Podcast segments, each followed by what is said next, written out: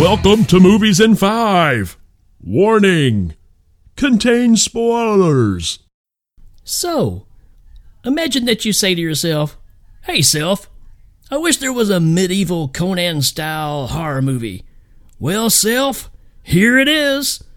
It's the 2018 movie Headhunter, starring Christopher Rygh, which apparently is the go to guy at Norway for a lot of the movies over there, and directed by Jordan Downey, who is known for the ThanksKilling series and also Critters Bounty Hunter.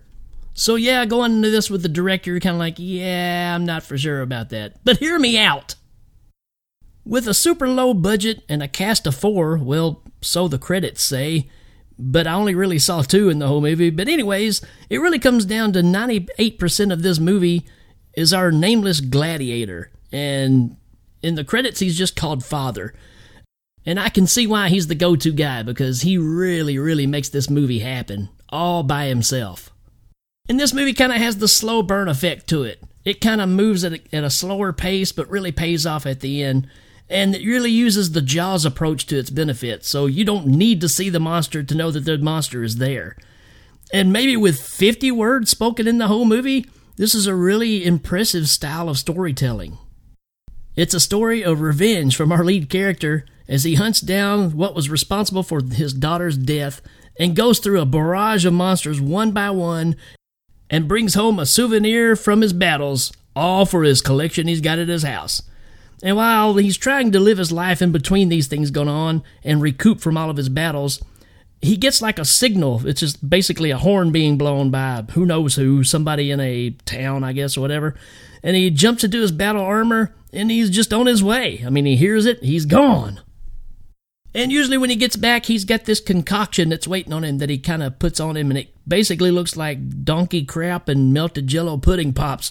And he pours this on his wounds, and they really heal just like instantly, overnight. When he wakes up the next day, they're completely healed, or whenever he wakes up.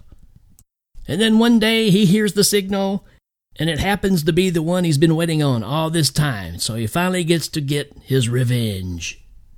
There's no real concept of time. You can't tell if a day's gone by or a week's gone by, but one day he's outside of the house and his prize, which is still in the bag laying in the floor, I guess because he's still exhausted, but it happens to be in a position where the wind is blowing through the house and his concoction is setting up in the windowsill and the wind blows it over and it all pours all over this head that he's got in this bag.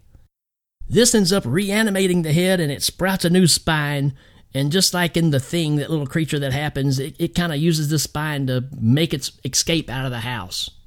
And again, this is low budget, so the less you see, the better. So they really don't show a lot here, but you know exactly what's going on. So now this head of his enemy is on the loose and it's looking for its decapitated body to try to rejoin with it so it can get back around again. So our barbarian comes back in and he sees what's happened, has a few choice words, and takes off. This part of the movie is a huge chunk of the time that's used up to make this movie, and it's a lot of just shifting around, trying to find the creature, because all he's really wanting is the return of his prize. And this part is the only fight that we really get to see, but uh, it's very satisfying. I mean, it, it's not a big battle, but it's enough to keep you going. It's very visceral, right in your face, and a finish that kind of leaves you wanting more. And I'm not going to ruin that here because I want you to check out the movie, but I will say it's a very well shot film. It's got a great wide open scenery shots that just really say you on the time period. Although you don't really see a lot of his collection, the monster heads that he's got there are pretty gnarly. And this thing has a runtime of 1 hour and 11 seconds, and it really benefits from that. It doesn't need to be a full length movie, so it being shorter scale, I think, really helps this movie out. So don't expect some blockbuster, lots of action going on, because that's not what this is at all. It's really brooding you experience the pain and anger that this guy is going through and the vengeance that he has to fix this problem that's in his life and avenge his daughter. So I give it a solid 4 out of 5. I think you ought to check this one out. That's it. Check it out. Headhunter. Thanks for checking out Movies in 5. Only on Legion Podcast.